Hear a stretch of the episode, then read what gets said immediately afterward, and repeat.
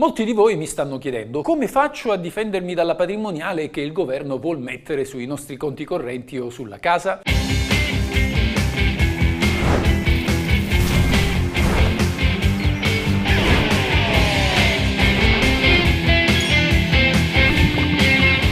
Questa è la legge!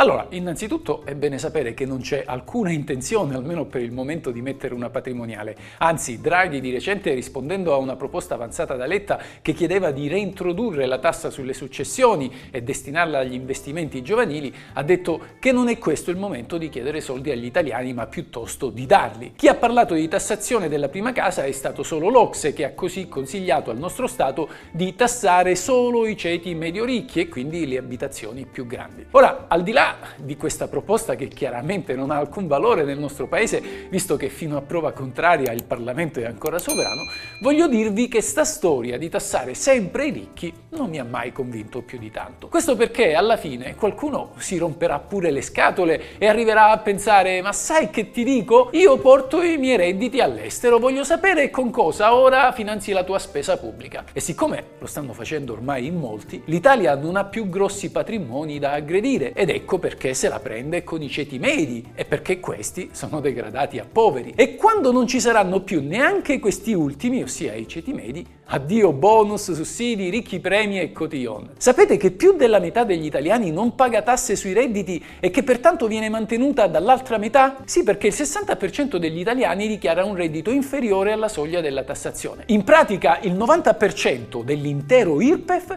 viene versata dal 41% dei contribuenti. Ora, immaginate se questo 41% di italiani che mantiene il restante 60% decidesse di andare via dall'Italia. Quel 60%, quello mantenuto, dovrebbe dire addio a tutti i sussidi e dovrebbe iniziare a pagare le tasse.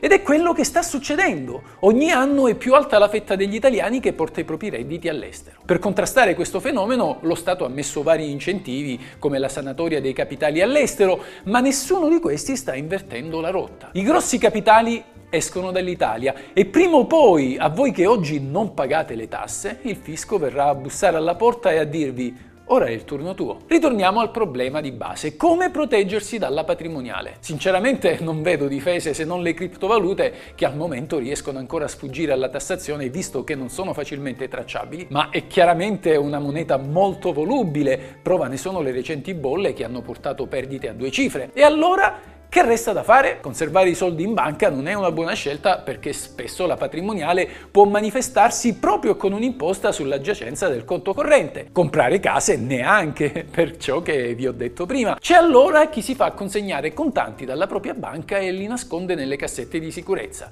Il fisco infatti, anche se può conoscerne l'esistenza, non sa quanti soldi ci nascondete o cosa ci nascondete. Senza contare che le manovre dell'ultimo minuto lasciano il tempo che trovano. La legge potrebbe ad esempio stabilire una patrimoniale sul reddito degli ultimi due o tre anni, vanificando così i vostri tentativi di sfuggire alla tassazione. Ma il populismo che oggi si scaglia contro i novelli ricchi, quelli che dalla pandemia sono usciti più forti di prima, non considera che è proprio da questi che dipendono gli investimenti futuri del nostro paese. È proprio da chi ha denaro che possiamo ripartire e se queste persone scappano o nascondono i propri redditi perché hanno paura della tassazione additate da tutti come untori, è chiaro che non avremo più alcun sostegno. Insomma, occhio a essere bandiere nere col teschio contro la ricchezza. Peraltro nel nostro paese ci sono già una decina di imposte sui patrimoni, tra cui l'IMU, l'imposta sulle successioni e donazioni, l'imposta sulle transazioni finanziarie, l'imposta di bollo, l'imposta di registro, il bollo auto, il canone RAI, per un totale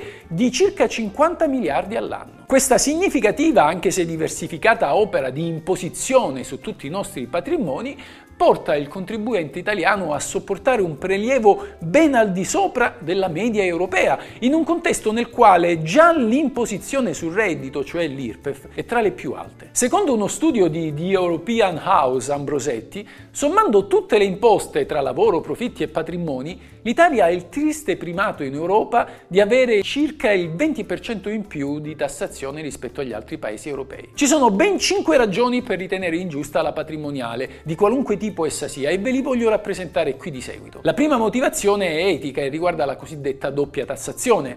È giusto che lo Stato tassi patrimoni che si sono ottenuti e conquistati con redditi a loro volta già tassati? Pensate a chi compra una casa con il reddito percepito dal proprio lavoro che è stato già tassato e poi si vede ritassare la casa. O a chi acquista titoli e azioni e poi si vede tassare anche questi investimenti quando già sul proprio reddito ha pagato le imposte annuali. La seconda motivazione è legata alla risposta che dinanzi a un'improvvisa tassazione si potrebbe registrare negli scambi. Chi comprerebbe mai un una casa sapendo che le verrà tassata.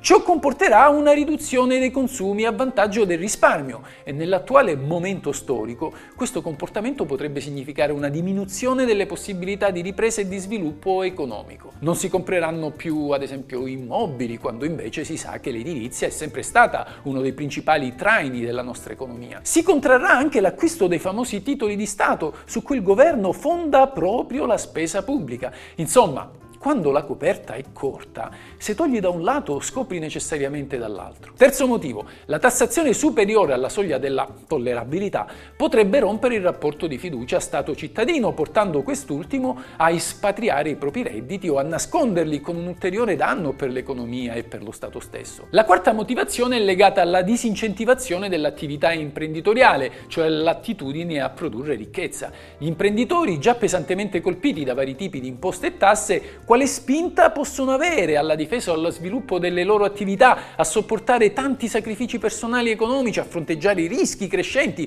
che derivano dalle stravolte dinamiche dei mercati, se alla fine della loro fatica troveranno solo l'ennesima tassa da pagare? La quinta motivazione è conseguenza delle precedenti ed è la perdita di posti di lavoro, perdita che genera allo Stato un'ulteriore diminuzione delle entrate fiscali sui redditi.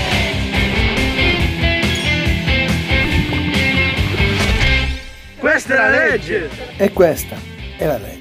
Ciao amici, da oggi potete accedere a contenuti nuovi ed esclusivi di Questa è la legge. Come? È semplicissimo, abbonatevi al mio canale YouTube. Con un piccolissimo contributo troverete tutte le puntate che trasmettiamo in live su Twitch ogni lunedì e giovedì alle 16 e che magari avete perso perché in quell'orario non siete riusciti a collegarvi. Parliamo di legge, spieghiamo le norme e le sentenze, rispondiamo alle vostre richieste di consulenza, vi insegniamo a districarvi nei meandri del contorto e farraginoso diritto italiano. Ci accompagnano ospiti ospiti d'eccezione, avvocati civilisti e penalisti, esperti in diversi settori e altri cittadini che hanno subito vicende molto particolari, magari simili alla vostra. Vi aspetto tutti e numerosi nel mio salottino legale, abbonatevi, a presto, questa è la legge.